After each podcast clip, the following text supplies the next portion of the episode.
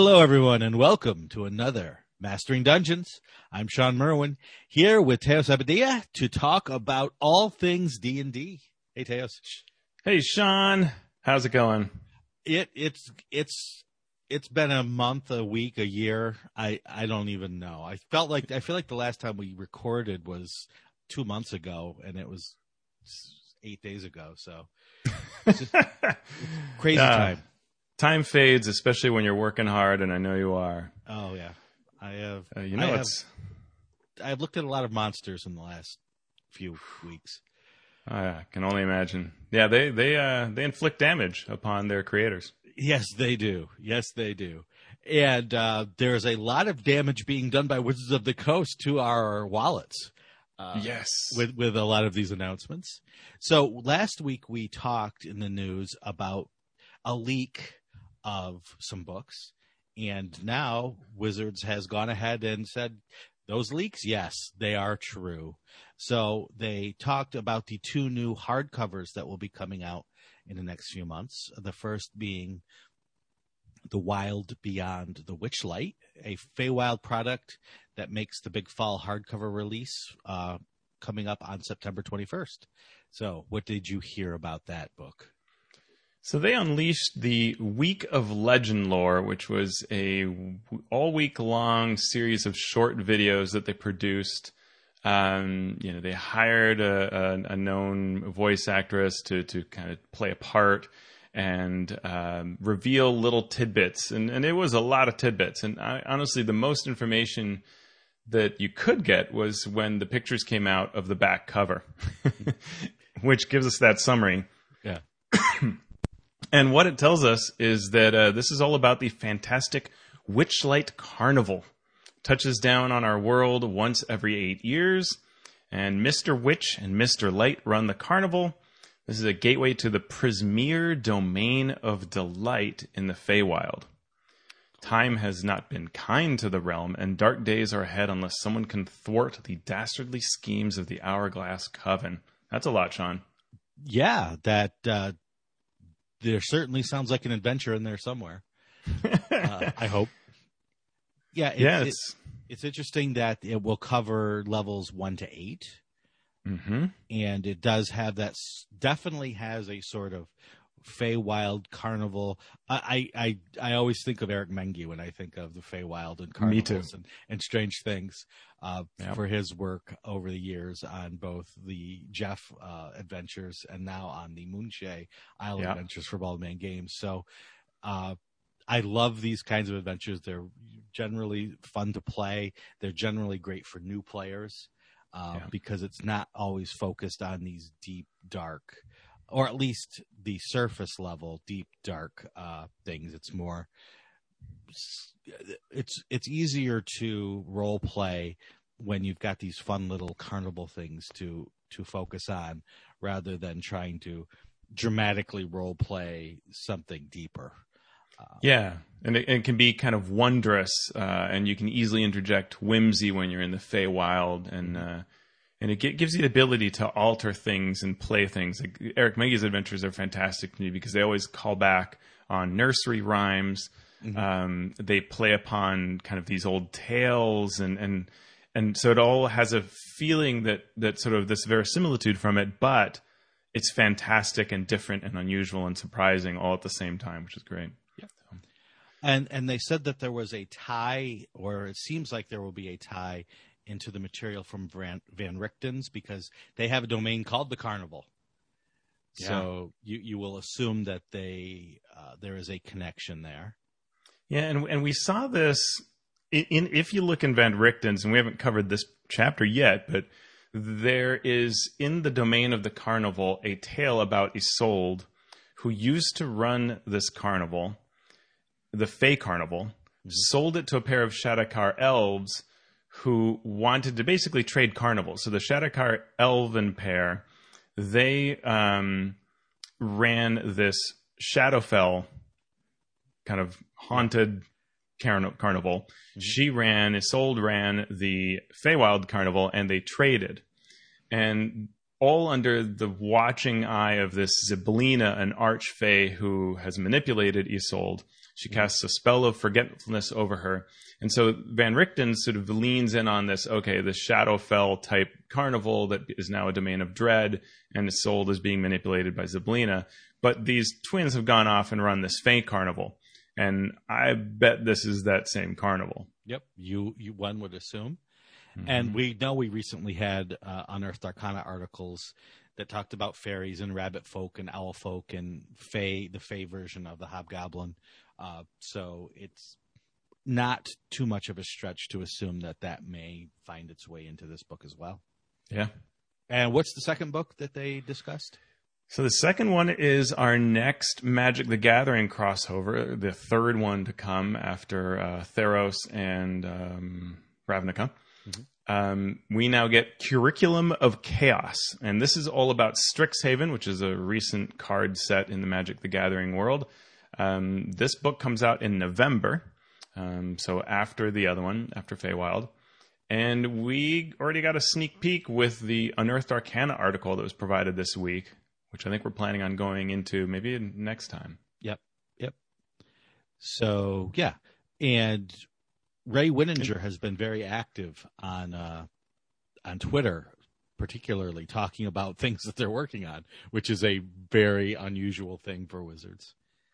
Yeah, um, if you don't mind, before we go into that, I wanted to just quickly because we will cover the U, U, the UA article Unearthed Arcana next time, just to quickly say that the point of Strixhaven, which can, to me sounded really interesting, is this is a sort of fantastic school that was created by I think five dragons, mm-hmm. and uh, five different colleges are all in this sort of mega university space. Mm-hmm. And each of them, being Magic the Gathering, have sort of different creeds which are aligned with card colors. Mm-hmm. And what I like about it is this creates one of those, you know, fantasy uh, going to school type situations that I right. think can be a lot of fun. And and yeah. so it'll be neat as more details come out on what they're going to do with this, kind of how it plays out, because you always have this card representation and the lore that the Magic the Gathering team put together. But how you weave that into adventures is, is going to be really cool. Yeah. And I think, you know, we don't need to mention the, uh, that IP that rhymes with Perry Hotter. Uh, yeah, and, and, it's not the only so one, popular. right? There, right. Oh, there yeah. are a lot of fantasy genres the, the, and and even recent things like on television right? There've been a number of shows that sort of dig into this idea of hey we have powerful magic and we go to this school and oh the school has a dark secret. Lo and behold right. would believe it? Yep yep. Yeah so uh, that should catch the imagination of potentially more, even more fans who are are fans of that sort of trope of yeah. the magical school and uh, gives you a D&D uh, property in which in a in a uh, Magic Gathering property with which to work. Yeah, that should be really interesting. Mm-hmm. So yeah, you started mentioning Ray Winninger, the executive producer of D and D, and this was kind of like fascinating. I, I, if anyone else was like us, we were looking at these tweets and just devouring every word and reading and rereading them to see what they were conveying mm-hmm. because he, he's on some things that he said were sort of very you know easy to digest on a surface level but others are, are really suggestive and fascinating and, and yeah just make the mind go um, the easy thing he said was two more products are in production that revise classic settings right yeah. I mean, right there. You've got a lot of people's attention, and a lot of people are naming their favorite classic settings and are sure that this one, this time it's mine. This time, the one I like the most will come yeah. out. And and, and what, one thing to point out, and I he probably said this, uh, is just because they're in production does not mean a that they're going to come out soon, or b that they will come out at all because they may get to a point where they work on something and they decide, well, it's not the right time and it just ends up not coming out. And when you are actually profiting from your work, uh, you have the luxury of doing that. yeah.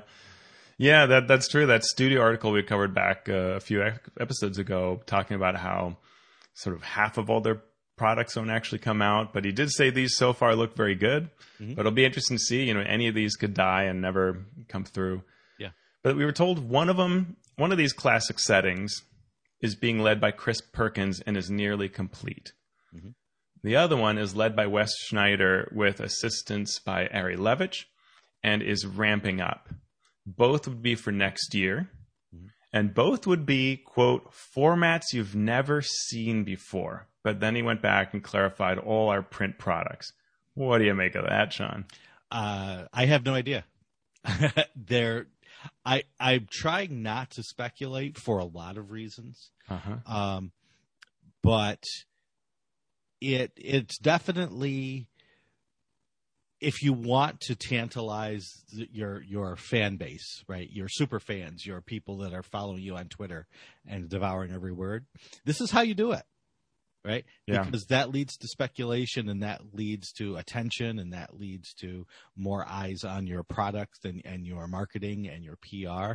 And that's, mm-hmm. you know, if you're a publisher, especially in a game space like this, that's what you want. But uh, come on, Sean, be a person for a second. No, if you, I'm, if you could have the thing you want them to be working on, what would you want Chris Perkins or Wes Schneider to be working on right now? Ah, boy. I, I, I don't, I don't know. I yeah. Oh, I know. It's it's it's hard because I'm working on my own stuff. Yeah, you yeah, know, and it's so I, it's it's hard to say that. It's hard to. Well, I can that. tell you. Yeah. With Chris Perkins, I know that one of the things he loves that I love is the old Pharaoh series of adventures. Mm, mm-hmm. And yeah. so something I would love for him to release would be that. Yeah.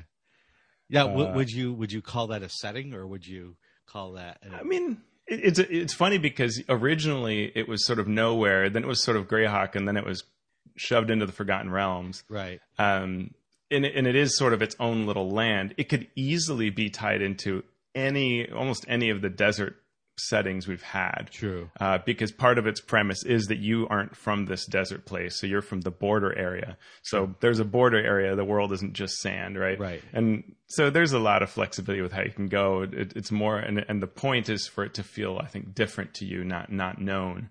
So. Um, well, you know, even yeah. if it were transferred into Al Qadim, the idea you'd be from somewhere else, or if it's yeah. Calimshan or whatever, right? It's, yeah burning well, desert. Like that. you, I am a huge fan of, of Pharaoh and that whole Desert of Desolation uh, series. And yes, I would love that. Uh, yeah. I would love to see that done. Heck, as a as a domain of dread, even uh, it, would, yeah. it, would, work. Um, yeah, because it has that feel to it from even from the very first adventure. Right, you're you're sort of sent off as criminals into the desert, and you come across this yeah. pyramid.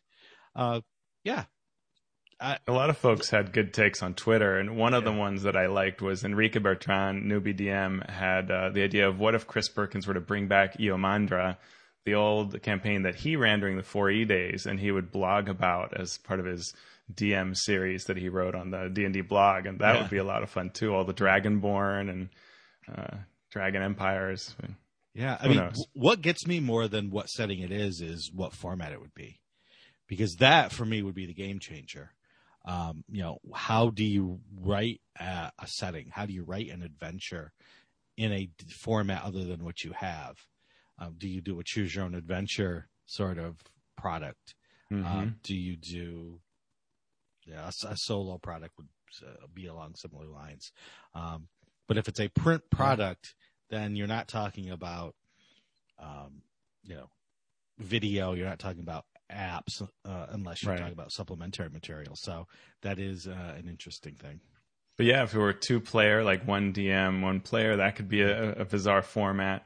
Um, or even, I mean, you know, D and D in its history has had crazy things like the the Dark Sun or Dark Sun, the Dragonlance Fifth Age thing that was very mm-hmm. card based. Yeah. Um, you know, there have been all sorts of wild concepts in, in play. So uh, this that's fascinating too to see what that might be. I'd love to see something that was a real toolkit for DMs where a new DM would have these ingredients and all of the guidance needed to sort of create their first campaign and adventure. Yeah. I think that'd be a fascinating product that would fill a hole that the DMG has in it. Yeah. A a more card-based D&D game is something that's been on my mind. Mm-hmm. Uh, just because of all of the Magic the Gathering crossover in both directions. Uh, if you if you like if you want to get Magic players who are not D&D fans playing a game different than D&D but still different than Magic, you know, what sort of card-based RPG elements can you add to D&D to to do that? And so that's, you know, that would be a print product. Uh, yeah. so yeah. It's always dangerous. It can end up feeling like put a dragon die in every uh in every product like we had back in the late 80s i think it was. Yeah. Um, and it can feel like fortune cards so you never know. But but obviously yeah. there are a lot of great rpgs like phoenix dawn command that use cards really well so yeah. who knows Yep. But that wasn't everything that Ray told us. I know. He continued on and on saying that there were also going to be not just two classic settings being worked on, but also two completely new settings that are not Magic the Gathering based worlds. So there you go. Now we we can't it won't do us any good to speculate there because with a new setting, it could be practically anything. But yeah. you would just hope that it would reach reach out to new audiences, right, um, and right. not be similar to ones that they already have. Yeah, create new experiences. Well, yeah. and I think that's it. You, you know, we know that they're not going to create another Forgotten Realms, right? Mm-hmm. Um, and so it probably is a focused experience in some way, which which is neat. That's great. You know, neat to take a departure and get that feel, and then you can come back to the bread and butter you you're used to. Mm-hmm. And then there was one more thing. Go ahead. A return to a setting we've already covered. Okay. Well, that's I mean.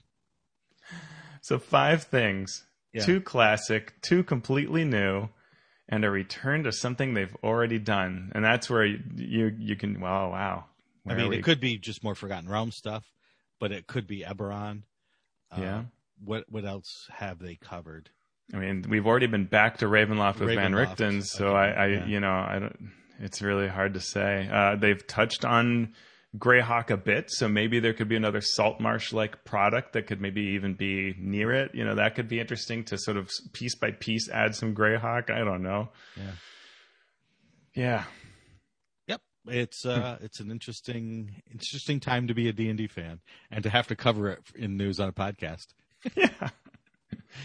Oh, and speaking of strangeness, uh, the, a new D and D survey came out, and I will tell you my experience with it, and then I'll let Teo share his experience. Sure. So Teo said this is a crazy survey. You have to take this survey. So I clicked on the link, to take the survey, and I basically got exactly like every other D and D survey that I've taken. It asked, you know, what do you think about this product, or what do you think about this rule element, and how much money do you spend? How often do you play? You know, all of those typical questions.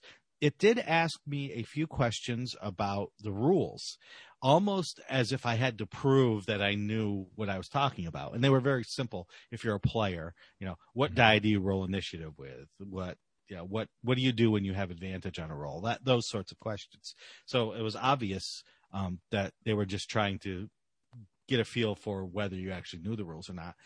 And and then the survey ended, and I was like, well, that's a typical survey. But apparently, the survey I got was not the same survey that other people got.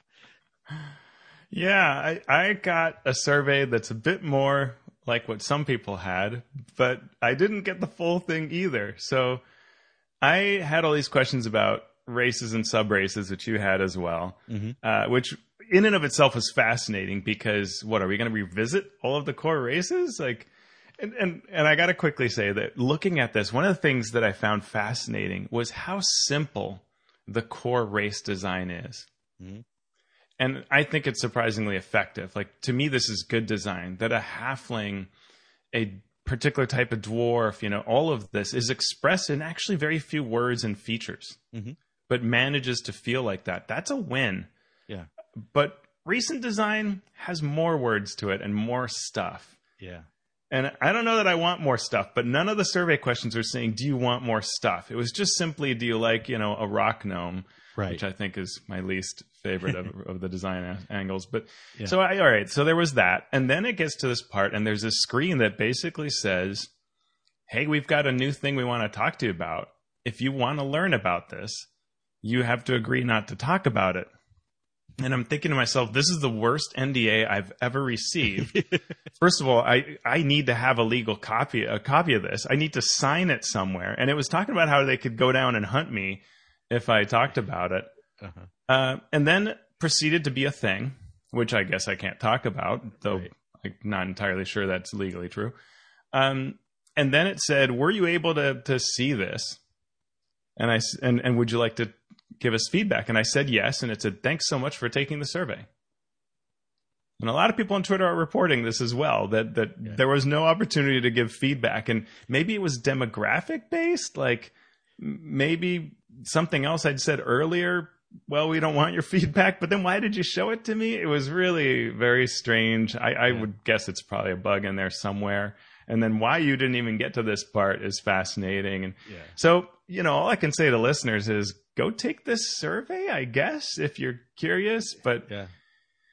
it's kind of weird, and and I, I don't understand anything about why this survey was created. And I know all of this is hard. Um, my wife has taken a lot of coursework in survey design. I know it's hard for companies to try to do these kinds of endeavors, but um, man, I don't know that this is is overall a positive for anybody. yeah. So, you know, I would say, you know, go do it and talk about it, but you can't. You can't talk uh, about it, but hey, so, go do it maybe. Yeah, go do it and see what happens. Uh, it'll be like everything else with the, with D&D right now. It's just the future is such an unknown. Uh, whether you're a fan or whether you're working in the industry, there's so much changing so quickly, and there's so many opportunities uh, that it it really boggles the mind. There's a Doors lyric, you know, the future is uncertain and the end is always near. Let it roll, baby, roll. exactly. Yeah. You've got your Doors reference for the week. and speaking of all their languages, uh, yeah.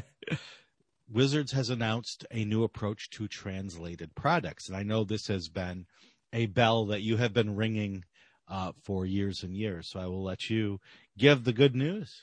Yeah, this is my favorite. It's technically one of the studio blogs, and my favorite to date for sure. Because yeah, this has been a big issue. Uh, the the short version is that you know we've covered this on this on this show before. Um, translations were done from the very beginning of 5e in a sort of unorthodox way. They decided for 5e to farm it out Gale Force 9. Gale Force 9 then farmed it out to various companies that are in different countries. And that works great in a place like Japan because they just have a Japanese translation. And I went to a Tokyo store and I bought all the core books translated. Easy peasy. You can find them in, you know, department, large department stores. You can find them in gaming shops. Easy. But when you get to something like Spanish, they were with somebody who's in Spain. Uh, that's who they contracted. And so if you try to buy a 5e player's handbook in Spanish, you must buy it from this one company that's in Spain, and you'll pay about 150 bucks after it's all said and done with shipping. Mm-hmm. And if you can imagine, that's hard for somebody in the US, but for somebody that's in Latin America, that's like an impossible price to pay. Yeah. You know, nobody can get a Spanish 5e book. And this has slowly gained attention at Wizards to the point where now, seven years later, yeah. Wizards of the Coast has regained control of translations, what they call localizations, in French, Italian, German, and Spanish. And they may do so for other languages, but that's where they're starting. Um, and new releases are planned for these languages. This will take the core books and update them to the latest version with errata and all of that. They may add additional products over time.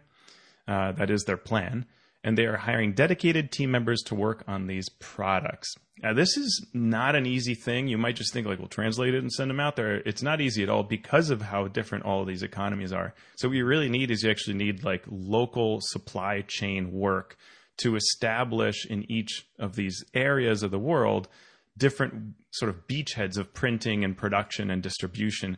It is not a simple thing to do. Uh, I work with people who do this type of stuff. It's very complicated, very difficult. Mm-hmm. So they're doing that. You know, they're good on Wizards. They're creating relationships with printing and production vendors to do all this, collaborating with local market teams in Europe and Latin America. Um, and it's all happening pretty quickly. In September, the two core rule books and the essentials kit will be out in the four languages. Nice. Um, Spanish is Iberian Spanish, so you know that is always a, a sort of issue, but uh, well, you know, better than not. Yeah. Um, and then they're going to do more releases in 2022, roughly a quarterly cycle of new releases. They will try to align the release dates. What, what, Wizards would like to do is to say, hey, you know, we're releasing whatever adventure, for example, mm-hmm. everywhere in all the four languages. Right. But, you know, it, it may be that they can't quite do that, but that's their goal. Yeah.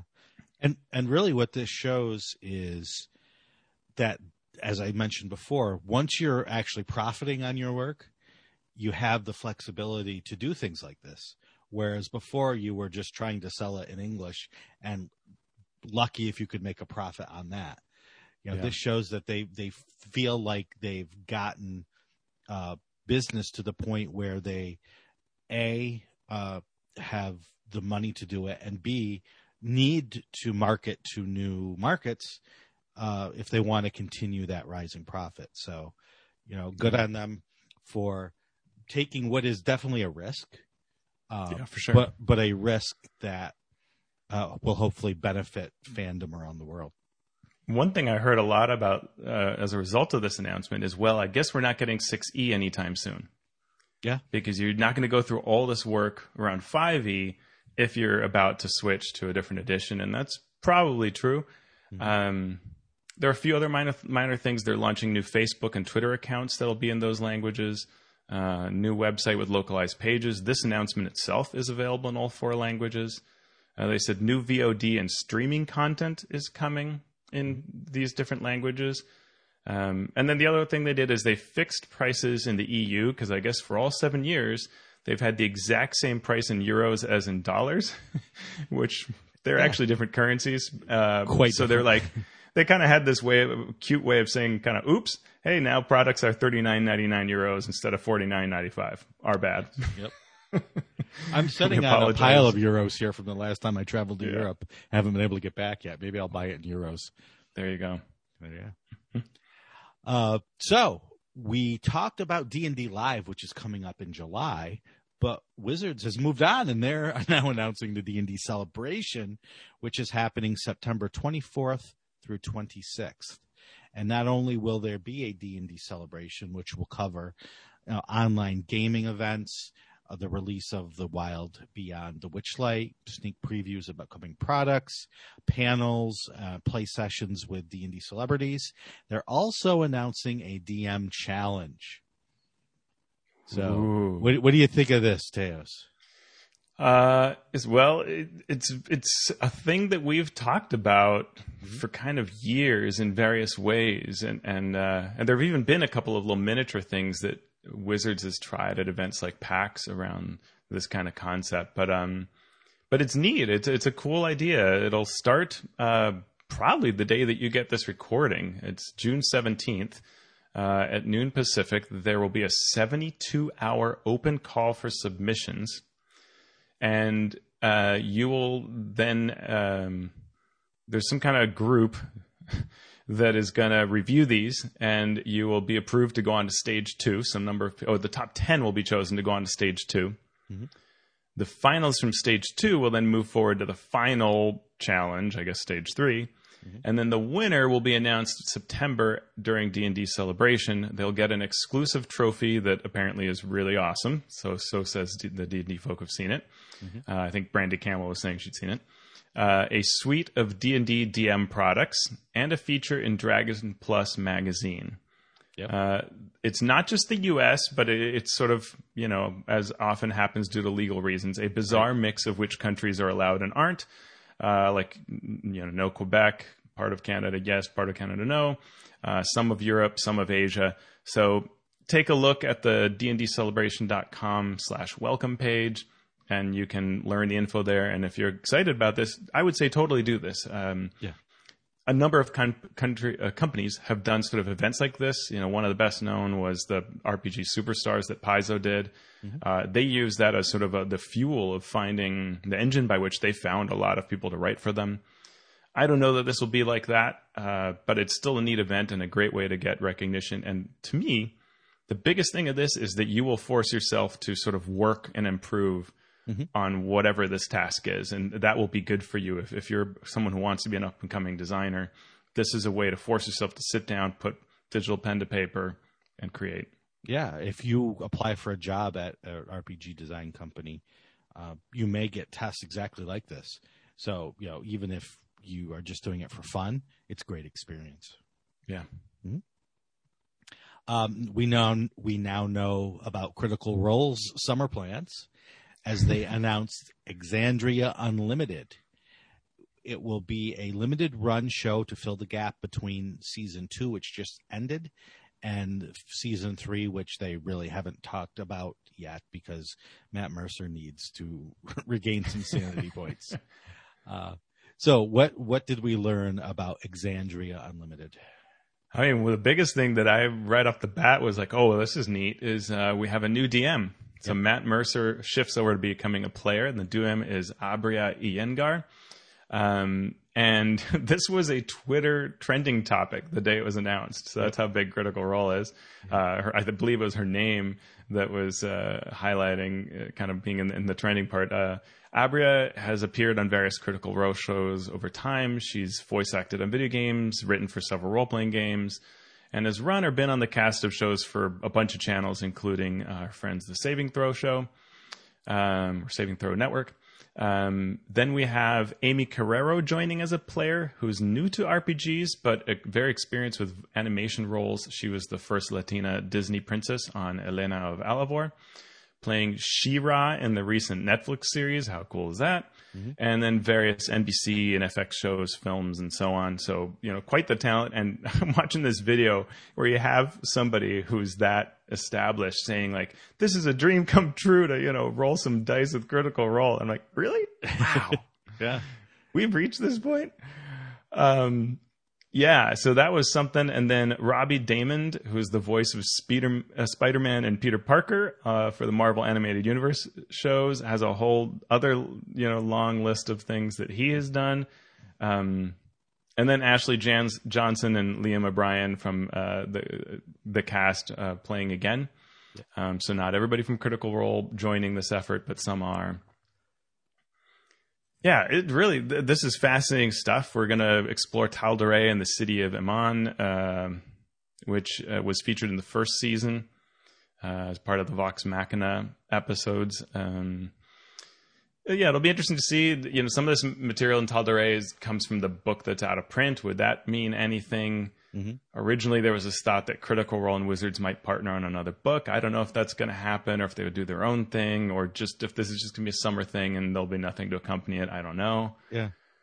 They did at one point. Uh, Robbie Daymond mentioned how exciting it is to play D and D. So one presumes that they are indeed using D and D to play the game. Yeah. Especially since this is a shorter summer thing. Yeah. And yeah, there you can go to the Critical Role, uh, critrole.com and find out about this area of the world. And, and the yeah. show will start on June 24th, 7 p.m. Pacific on the Twitch and YouTube. And if you watch it, you'll be accompanied by at least five other people. At least five million other people. Yeah. Well, if you're a hardcore critter, you probably already know all of this. Yeah. And if you're not, hey, uh, it's still something interesting in the RPG space. And moving over to some uh, Magic the Gathering news, which ties in with D and D, there will be a Magic the Gathering Stranger Things set. So Wizards and Netflix announced that collaboration on a special card set, part of the Universes Beyond, that will uh, be available later this year. It'll be a limited edition set available through uh, an atypical way of selling cards called Secret Lairs. Uh, this is above and beyond my knowledge of anything in life, but I assume that uh, it, it is exciting for people who are fans of both Magic the Gathering and Stranger Things.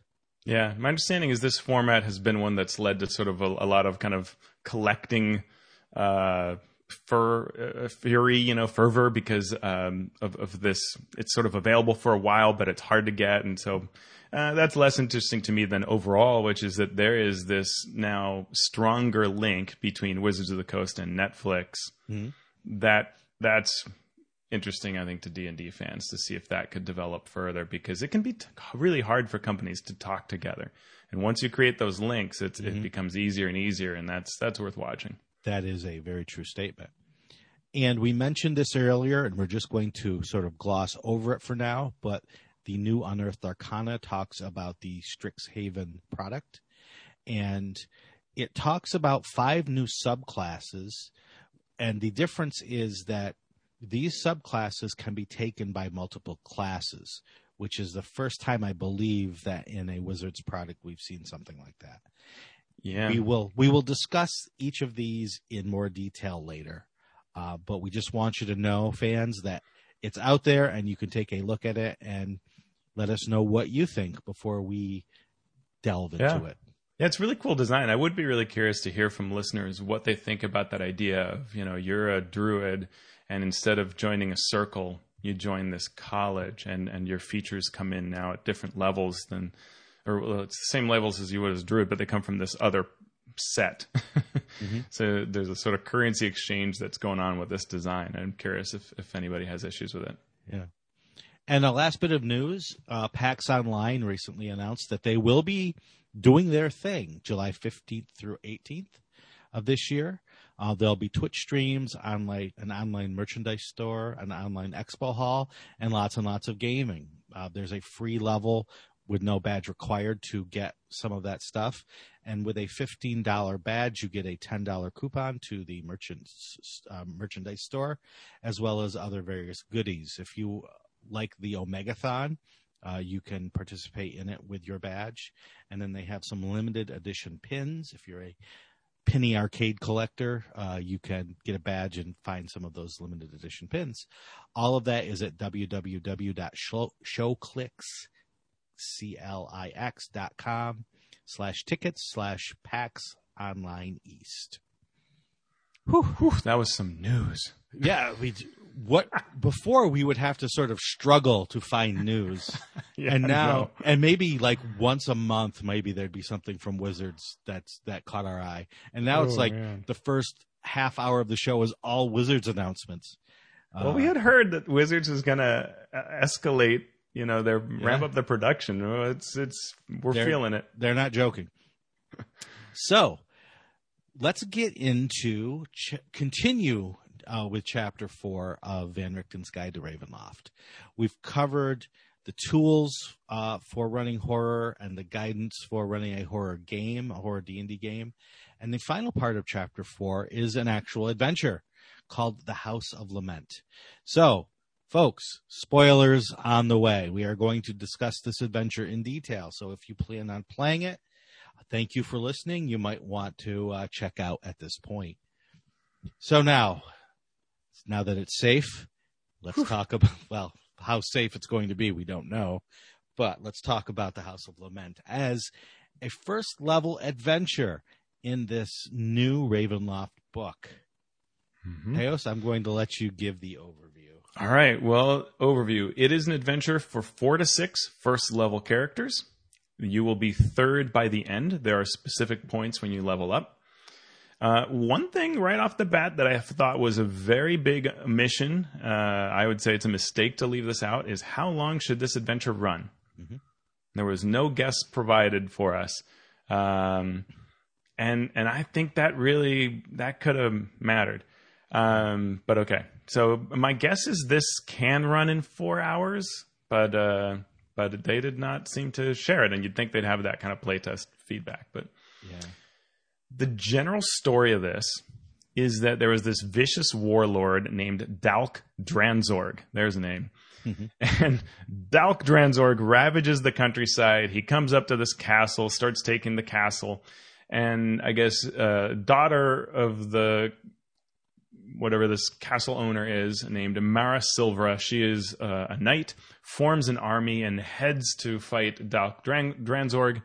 Along the way, she faces many challenges, and she ends up losing almost all of her soldiers. When she finally gets to Dalk Dranzorg, it's her and just a handful of people, and he basically turns the last of soldiers against her, um, telling them, you know, this is, you know, join me or die, basically. But she hears this whisper from some dark power, and she gives into it, and she lets out this crazy scream, gets all of this power, and then is able to defeat Dranzorg. Uh, but she doesn't just do that; she goes on a murderous rampage takes out all of her former allies, everybody around the place, and does what Dark Dran, Dalk Dranzorg had been doing, which is burying their enemies, I guess, alive, entombing them in the walls of the castle. Mm-hmm. Um, this then becomes known as the Castle of Lament. Eventually, only a single tower is left. The Havrest family very cleverly buys the land and decides that let's just keep the one tower as part of the structure and build onto it. And then a few years later, they go missing, and it becomes known as the House of Lament. Mm-hmm. So that is the background story. Anything you want to add there, Sean? Uh, not yet. Just you know, keep in mind that it's not not a complicated backstory so far. Uh, it fits in very well with this sort of Ravenloft theme of yeah. giving giving your soul over to gain this power, and then ironically becoming that which you had feared and hated. Uh, yeah. So, yep. so there you go. So the adventure summary then says a mysterious message brings the characters to the house. Once they arrive, they find uh, at least one and possibly two people there investigating the house and they these investigators ask the characters to help them with their investigation which is supposed to include both an exploration of the house as well as a séance or series of séances to contact the spirits that are haunting the house. Yeah it's a it's a very interesting uh, mechanic uh, and but it's hard because up front there is a lot you have to read as DM, and all of this, the information on the seances, on the investigators, is both great in that it provides a lot of choice and, and neat things that you're doing. But boy, do you have to do some reading before you hit even the the intro or the first box text. Yeah, I mean, and uh, Teos and I are pretty experienced dungeon masters. And I know that when I sat down and started reading this, I read through the overview and I'm like, okay, cool. I can I can I can do this. And then I started getting into the setup, which we'll discuss in a second. And and I was lost almost immediately. Yeah. And it took me a while to even get a clue about how this was going to to play. And yeah. even after reading it over once and starting a second read, I I was still a little bit fuzzy on how it yeah. should run. So let's talk about the setup. Okay. Yeah, and let me just quickly add the house is its own domain, which mm-hmm. is sort of interesting, and also a Dark Lord in and of itself. But the house can be in other domains and it has a particular domain it usually sort of manifests in. But it can close its borders, which manifests as a violent thunderstorm. And there is an entity that lives below the house. And depending on what scenario you end up kind of running, which we'll get into, you may go down and defeat, as usual with Domains of Dread, temporarily defeat uh, the thing underneath it yeah. because it's a manifestation of the dark powers. All so right, let's let actually let's stop there yep. for a second because there are some things I'm still a little confused on as I read this. So mm-hmm. basically, as you said, it's its own domain, but it can be in other domains or it can go anywhere. Uh, and I think at some point it suggests that you as the DM start your players in completely different worlds or completely different areas, but they wander out into the fog based on the message they receive, and they end up meeting each other at this sort of crossroads near the House of Lament. Yeah. But when they start sharing their stories, one would be like, "Well, I just came from the city over here," when mm-hmm. the other players are like, "There's no city within." you know 500 right. miles of, of this place to get, give the idea that they're all they could all be from different worlds yeah, and I, I liked and, that a lot. And meeting here, I liked it. I I loved it, but it was not spelled out. No, clearly, like they say, you receive a message. Do they ever tell you what that message is?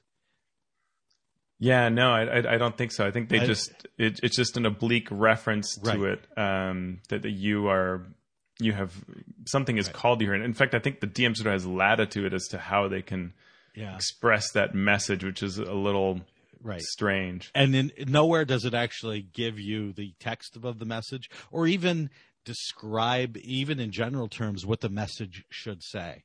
So it's the putting... message should be vague but enticing to the character, such as "They need your help. Prove yourself, or reclaim what you've lost." Yeah. So you may. It even if, says work with the players to decide the message's contents, which eh, yeah. not all players or DMs like that approach, but yeah. Right, right. So it's that's that's a a potentially heavy lift.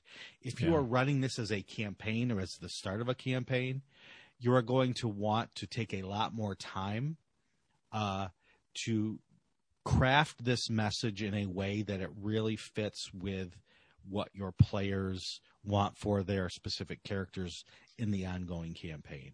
Yeah, and, and before folks get too scared, because the, the, this is like this is the problem with the adventure to me is is this load uh, that is thrown at the DM. On the plus side, this adventure is full of really cool examples of how to weave horror in, mm-hmm. how to unsettle your characters in fun ways. There's a lot that I really, really dig about this adventure. And I think that if this were like you say your third time running this adventure and you were a pro at it now, it would feel awesome. Yeah. Right? Like that you'd, you'd it might end up being like one of your favorite adventures kind of thing because mm-hmm. once you get it, mm-hmm. this is really fun.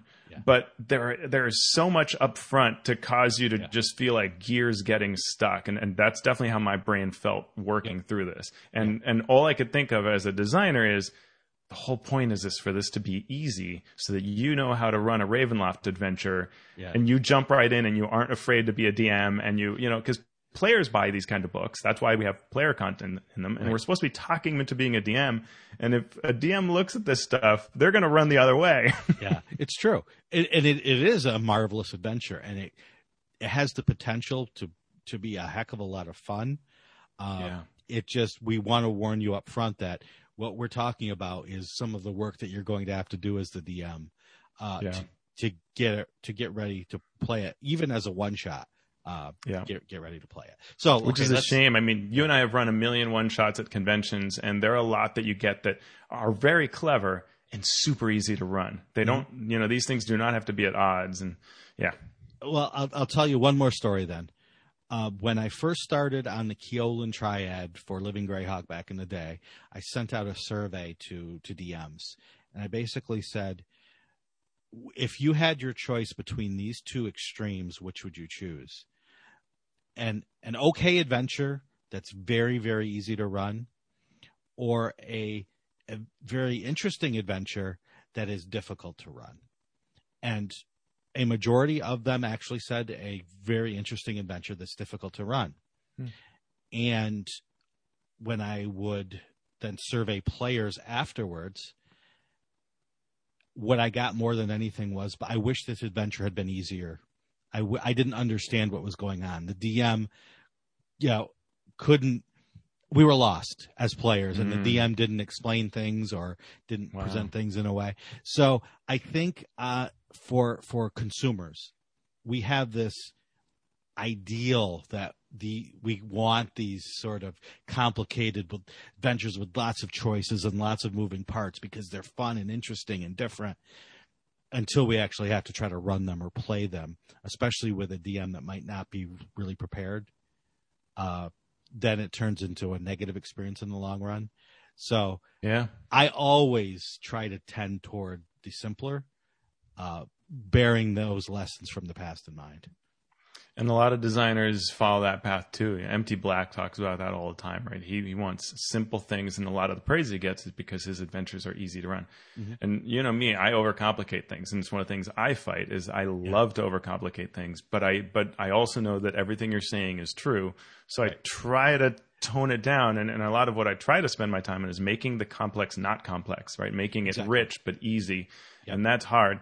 And if I were the developer on this book, I would have said, I love this, and mm-hmm. yet we must go back because the yeah. whole point of this adventure is to teach you how to easily and quickly get into the domains of dread. This, yeah. this is not easy and quick. Right. All right, and, let's get yep. yeah, let's get into the setup. So we're going to get several pages of information that you unfortunately must read to understand how to to have this adventure work, and hopefully our podcast will help you through this. Yeah. Um, so first we have two types of hauntings, and I'll, let me add one other design piece, which is, and I think you would agree with this, Sean. Feel free to jump in. That when we often try to explain things up front, the reader, a problem is that the reader does not exactly understand what you're talking about. There's no context for it. There's no context, yeah. And so later, you actually aren't fully prepared for what you're supposed to do by this earlier text. Mm-hmm. It's one of the reasons that it's often better to put things in the section where they belong. And, and, and it's a, it's a trade off when you're trying to do this. And so this book up front, it's telling us in the adventure hauntings here, there are two types of them. When the house is dormant, called ambient haunts, and when they're awake. And these don't get a title. Mm-hmm. But later, if we look through the, the adventure, we see that they'll be labeled as awakened haunts. So ambient haunts, awakened haunts. Mm-hmm. And essentially what it is, is you could go through a room and the room is just kind of creepy or whatever. It's got a statue, it's got a, you know, pile of books or something. But once the house awakens, the blood may run on the pages of the books or the statue may animate and attack me. So it's actually not complicated at all when you're actually looking at an individual room, you know, room 14 or whatever. Right. It sounds super complicated when I'm reading this here. Yeah. And, yeah the ambient haunts is also worth saying. So the awakened haunts are these things that happen once the room is is activated, the house is awakened. Uh, the ambient haunts are sort of a brief scene with a spirit that only one character can see. Mm-hmm. We get a table for the spirit that is involved and another one for what the spirit does. And this is a case where I just didn't feel like this prepared me for what this all is or what the two things are. But really, what it is is that we're supposed to periodically drop in these scenes where a spirit does a thing that one character sees. Mm-hmm. And that is supposed to be creepy and, you know, would be kind of creepy and interesting and adds to this mystery because you're either passing a note to just one player or taking them aside, or if you do it in front of everybody, you know, everybody gets it. This weird thing is only seen by one person. What does this mean? Mm-hmm. Um, and I think the way that these tables are set up for me felt like they were not particularly easy to run. Mm-hmm. Yeah. Um, they felt like like I got I got a, the spirit, which you know at this point in the reading, I'm definitely not sure of who all these various spirits are. Uh, and and and they are the people from that story that we told you about. They are mm-hmm. dark, the you know the the evil overlord. They are the knight who came seeking vengeance. They are the people that bought the house. And mm-hmm. it takes a while to sort of digest that, but that's that's what these spirits are. Yeah. Um, and then they're doing a thing, which may be as simple as setting the table for dinner, or they may be trying to convey some message or reenacting some scene. Mm-hmm.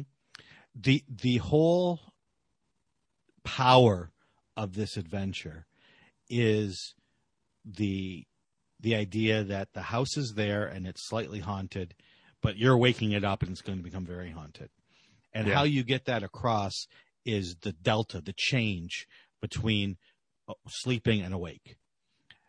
And to get that point across as strongly as possible, you have to have everyone visit the room twice, visit the area twice. So you want to control as the designer and as the DM what those things are to show the difference between room while sleeping, room while the haunt is awake.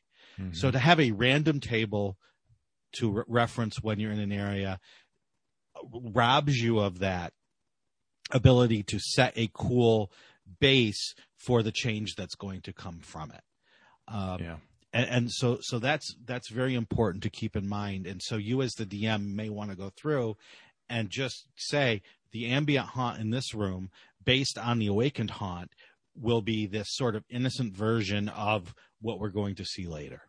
And that's um, exactly what I would do, Sean. I I would take pen to paper or you know digital whatever format, and I would I would do that. I would say room 14, here's what's going to be my ambient haunt mm-hmm. just ahead of time. And, yeah. you know, you might improvise and change it up while you go, but versus this idea of rolling on a table because, because yeah, some things fit better in certain rooms. And yeah. And so, so that's, that's very important. And you should keep that in mind from the start as you're reading it, uh, is how is this going to be different between the, when they go through it the first time and when they go through it once the nightmares begin. Yeah, and then we get this uh, nightmare system. So the nightmares are if anybody takes a long rest, one character will have a nightmare. And this is like a vision into the past of the house. It's much more detailed than like an ambient haunt where you see a spirit. This is like a, a piece of the story. Like, um, uh, you know, the desperate knight Mara forcing tired soldiers to march towards the ominous castle. Some scene like that. And at the end of it, the one character wakes up in a totally different room, and and there's a um, you know room uh, table that you roll on. Yeah. Um, it's a neat idea. I think it's just I don't know that it's going to come up that often. I don't know how many long rests we're expected to take here. And that was yeah. Also, who sleeps in a haunted house? But yeah, I don't know. Right, and and that we're going to get to that point later about the type of adventure it is, uh, and why it's problematic. You know, for any adventure of that type, but we'll we'll get to that later. Because next, after nightmares, are the seances. The seances are sort of the events in this event-based uh, adventure. So the DM has to choose which of the spirits they are going to allow the players and these investigators to talk to. It could be Dulk, uh, the evil warlord. It could be Mara, the rageful ex knight, or it could be Theodora Hal, uh, Halvrest, uh, who bought the house after it had fallen, after the castle had fallen down around it. So with each seance, uh, the DM will use that planchette for, uh, from the spirit board to guide a message to the characters. Now, each of the th- three spirits has an agenda and directs the PCs to different locations where they want those PCs to perform a certain task, uh, which will, you know, end their unrest or further their goals or or what have you. Uh, you are supposed to level then after each of these seances happen. And we should also mention now that the investigators who they present could be any of three different uh, pairs. Yeah. So you've got random, well, not random, but your choice of three different sets of investigators. The set you choose will change the way that the tone, uh, you know, how things play out in the adventure. You can choose different spirits to talk to at the at the séance that changes the adventure and how it resolves itself and what what the big final encounter has to be. Uh, so all of these moving parts just go even further in adding a coolness to the adventure, but also a difficulty in running the adventure. Yeah.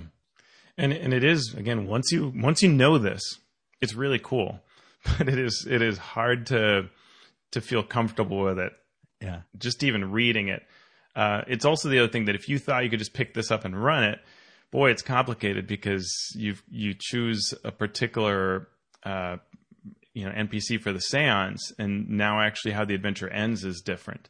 Mm-hmm. And and you may not be prepared for that, and and you may be thinking like, oh yeah, the climax occurs in room X. Well, not if it's this person from the right. seance. So exactly, that is that is a, a, thing that takes some doing, and this this is an adventure that I would say you really need to read twice before you run and make your own notes. right, and it also one of the things I thought about when you talked about the how long should this last. This adventure could last an hour and a half with a certain party, right? You you do seance one, they explore a room, boom. You do seance two, they explore a different room, boom. Three, this this could take twelve hours, depending yeah. on how much you explore, how often the seances occur, uh, which can all be triggered by different things. So yeah. there's one more complicating factor uh, in, in, this adventure. Uh, so yeah, we're giving we're given a flow chart. Do you want to go through that flow chart? Yeah, and, and I thought it was funny that several pages in we get the adventure flow chart. Right. So that was another thing that I'm like, oh, I mean, it's always hard to format things, so I, I get it, yeah, but yeah. it's like okay. So the flow chart is you're going to arrive at the house. You're going to explore the house. And they don't really say this, but later they do. Uh, the first seance will happen when they reach the second floor. And that should be both in the flowchart and in the overview. Right. Then you're going to explore some more, so probably the second floor. Uh, when you reach the third floor, the people will call out to you, whoever your investigators are, and say, "Hey, time for you know the, the second séance." Um, then we have this section called Mysteries of the House, where really what this is is you're going to explore the rest. So part of the tower or go underneath. Um, and then you're going to have the final seance, and the house is going to awaken. But we're also told within yeah. the text, you know, that kind of play it by ear because someone could just go like, "Hey, let's start on the second floor." Right. and so you know maybe you don't quite want to start the séance that quickly, or maybe you do. And D- there are certain areas where it says if they explore here, the house awakens. That too, yes, you can awaken the house by doing certain things. Like if you start hacking at the walls, the house repairs itself, but it doesn't like it. So we're told if if you know they start being destructive. Um, there are also some things that are hidden and should be revealed later. So if you start tearing away at it, the way the house will respond. Um, and then there are certain scenes where you can awaken the house by doing things, which is interesting. So so let's talk about adventure design. Uh, sometimes you can categorize adventures uh, into two kinds: event based and location based.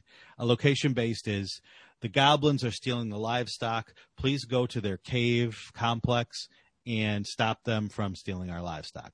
So you go and you go through the six uh, rooms of their cave, and in the final room, that's where the Goblin King is, and you either fight or you come to an agreement, and it's done.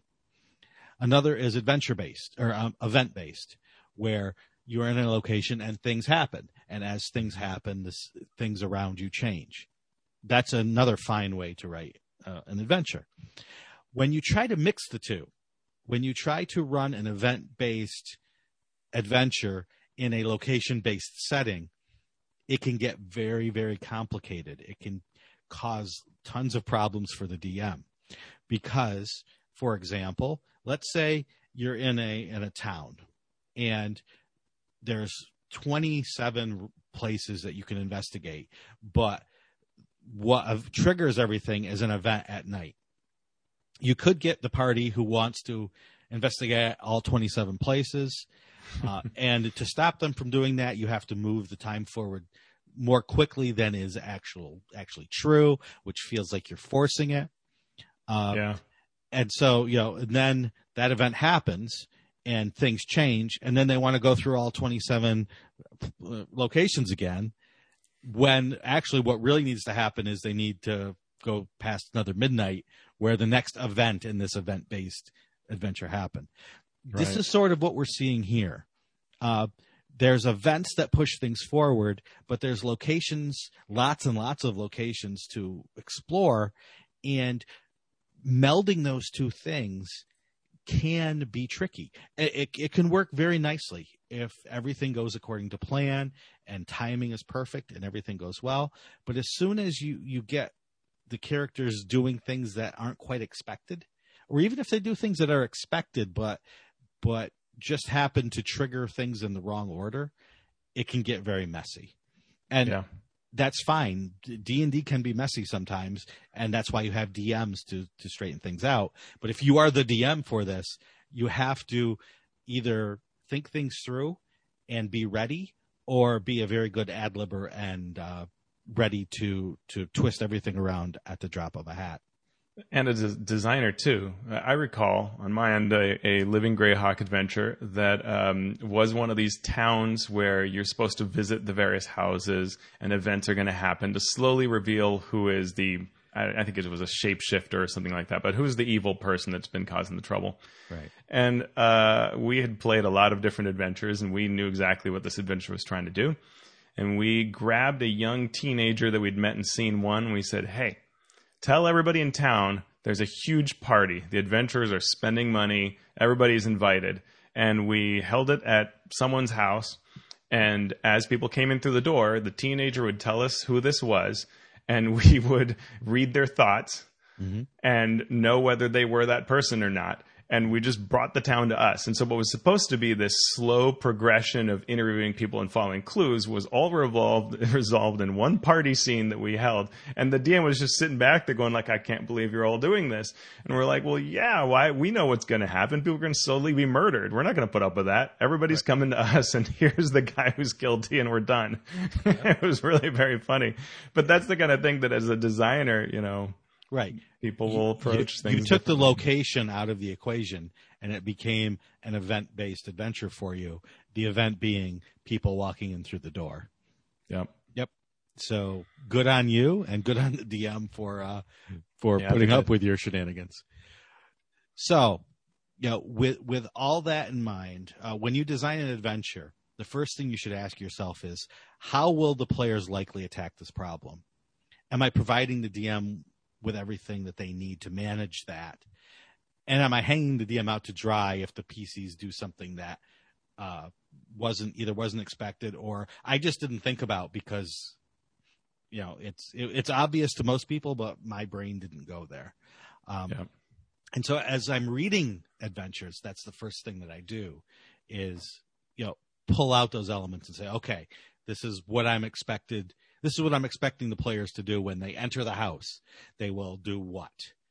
Uh, yeah. And then if that's the first thing that happened, what it was the next step that they would probably take. Um, yeah.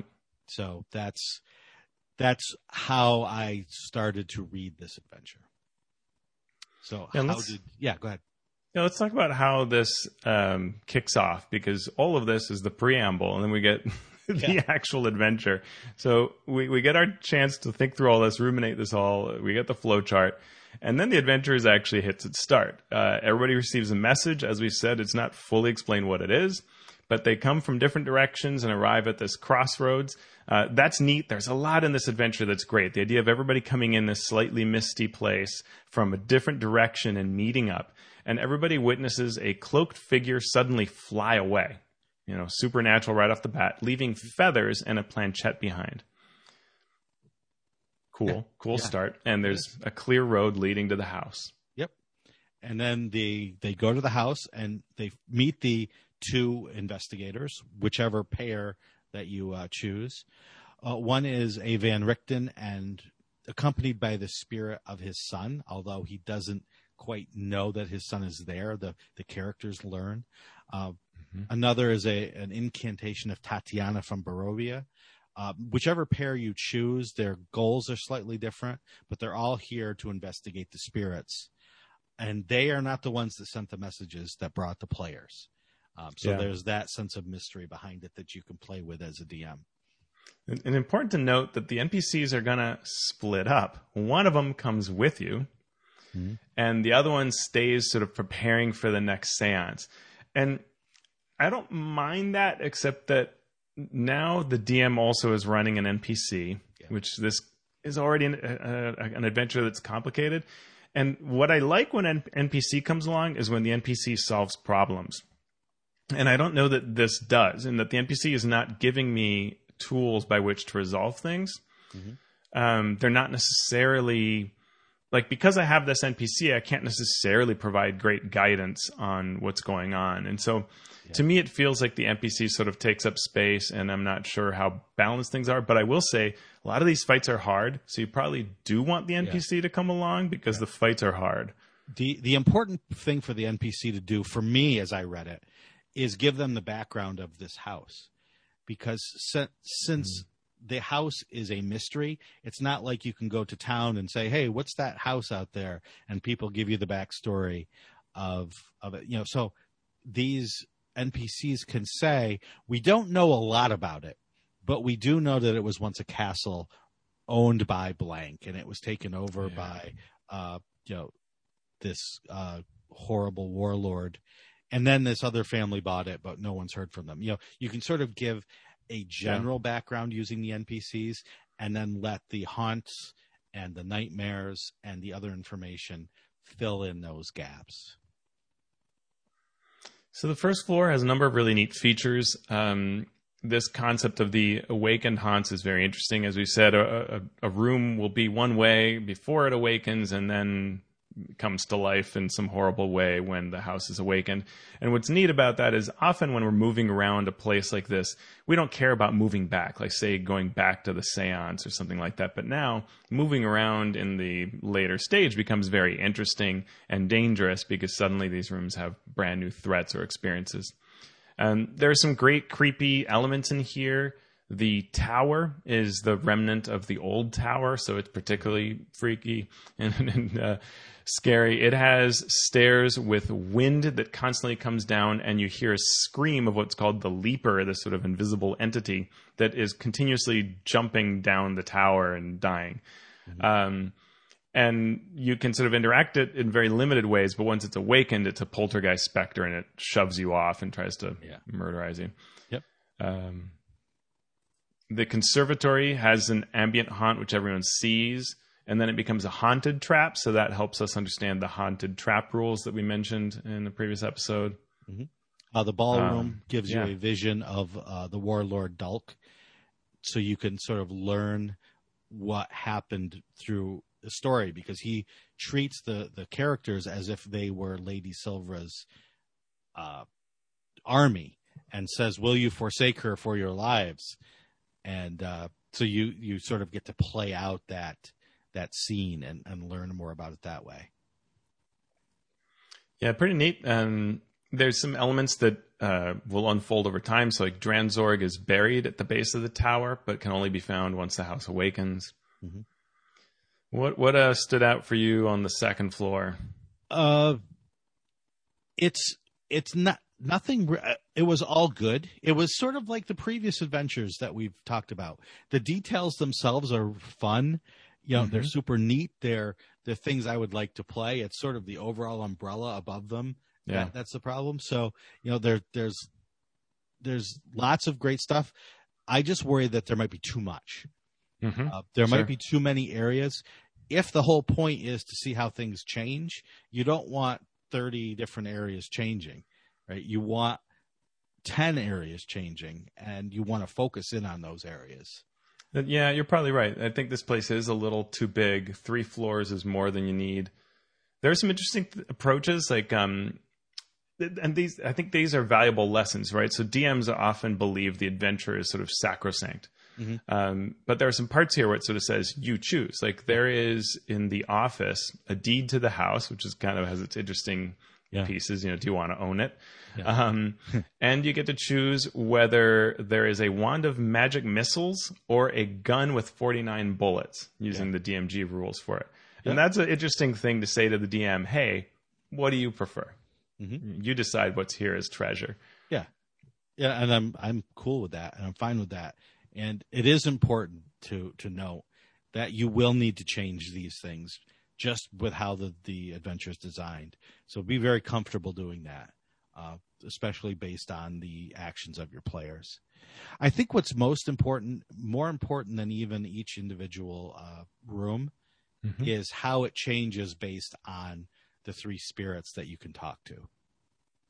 Uh, so, as we mentioned, there are three spirits. Uh, Theodora, who is the last owner of the house, uh, whose family purchased it after the castle fell.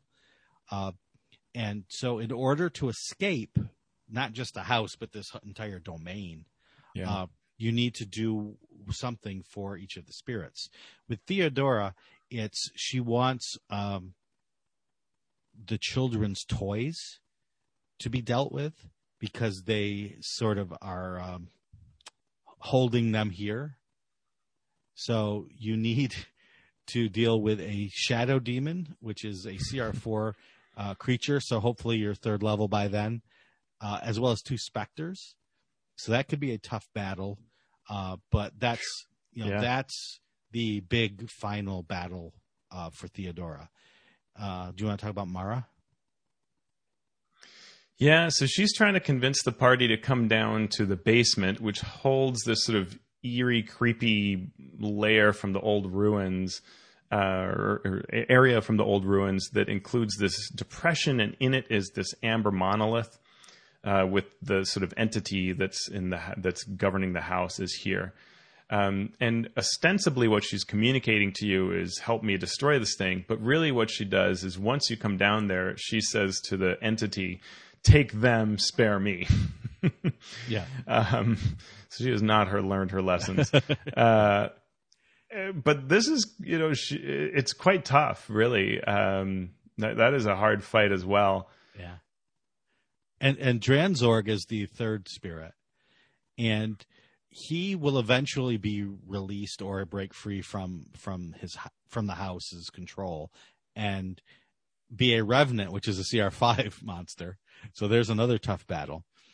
And worse, yeah, he can't be permanently defeated except by Mara.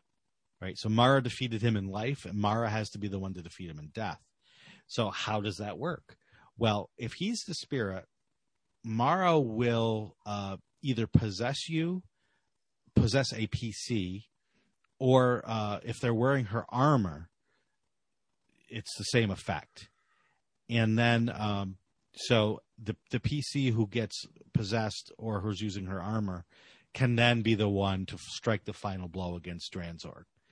And if so, uh, Mara will release the power of the the house and allow everyone to leave. Yeah. So it's a very interesting, you know, how this adventure has three different ways it can pan out. Mm-hmm. Uh, trying to escape with rules that aren't super explained uh, from these shadow demons and specters. The specters regenerating some amount of distance to get away with the toys. Um, narratively, I like that one a lot, but this it, it, really does not tell me what happens in this final yeah. escape scene. Um, but I guess you can just play with it as DM if you're comfortable with that. Yeah. Um, or Mara with this monolith. That's a very straightforward one.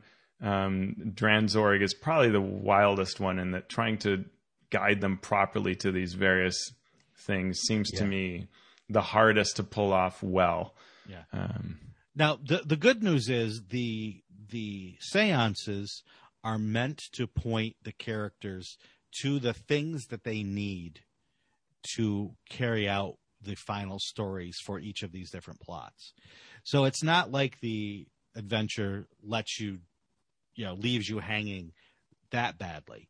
Um, you just may need to be ready to tweak things a bit rather than shoving the characters into a room that they need to be in. Bring the room to them by changing, you know, changing the location of the room to be the actual one that they're going into rather than some random room that really doesn't speak to the particular quest that they have to complete in order to escape. And, and that's the thing that's hard when you have a more complicated setup like this where there are three possible different things you're trying to do. It's harder to drop in advice for DMs. And, and mm-hmm. so I would have loved to have seen some advice that says, hey, use the investigators to drop clues or mm-hmm have uh, one of these spirits that walks by point the way. There are a number of ways that you can guide, mm-hmm. but I think because the adventure is already doing such a, so much, it right. it loses its opportunity to say that. Yeah, there's a, a lot of there's a lot of specter in the details as opposed to yeah. devil in the details.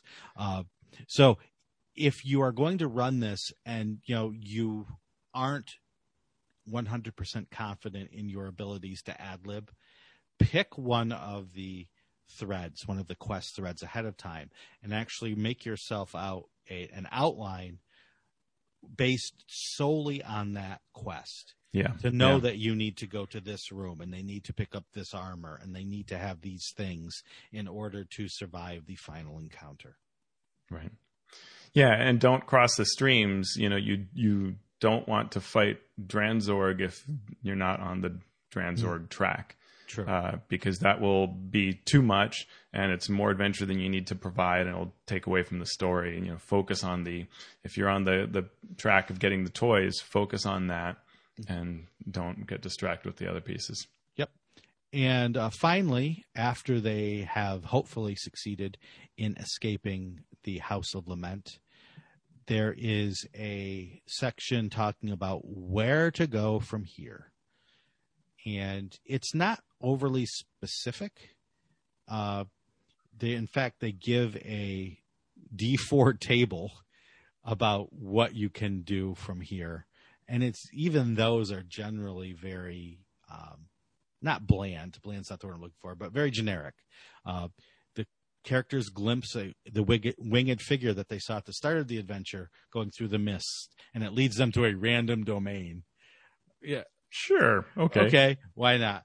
I would have loved to have seen a little bit more connection here uh, between between what the characters do and right. what they may do in other domains. I was just going to say the simple uh, thing here would have been based on which of the three tracks you're on.